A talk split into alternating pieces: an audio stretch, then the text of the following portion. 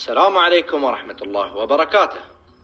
بدأت الإذاعة في عام 1920 وتم اختيار هذا التاريخ لأنه كان يوم الانتخابات في الولايات المتحدة.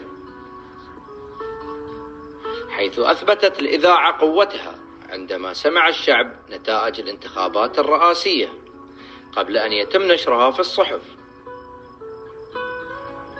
وفي قديم الزمان كان الراديو وسيلة لسماع أخبار العالم واستخدمت الإذاعة خلال الحرب العالمية الثانية لتبث أخبار الحروب للشعب بعد أن أغلقت المحطات التلفزيونية.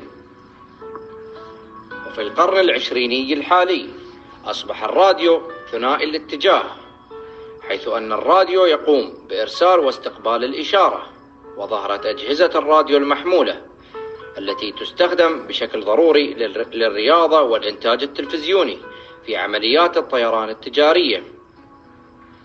وكان المصريون في المقاهي الشعبية يستمعون لأم كلثوم من خلال الراديو. نشكركم. كان في التقديم والإعداد حميد العوضي لمساق الإذاعة والتلفزيون في العصر الرقمي تحت إشراف الدكتورة رانيا الخير.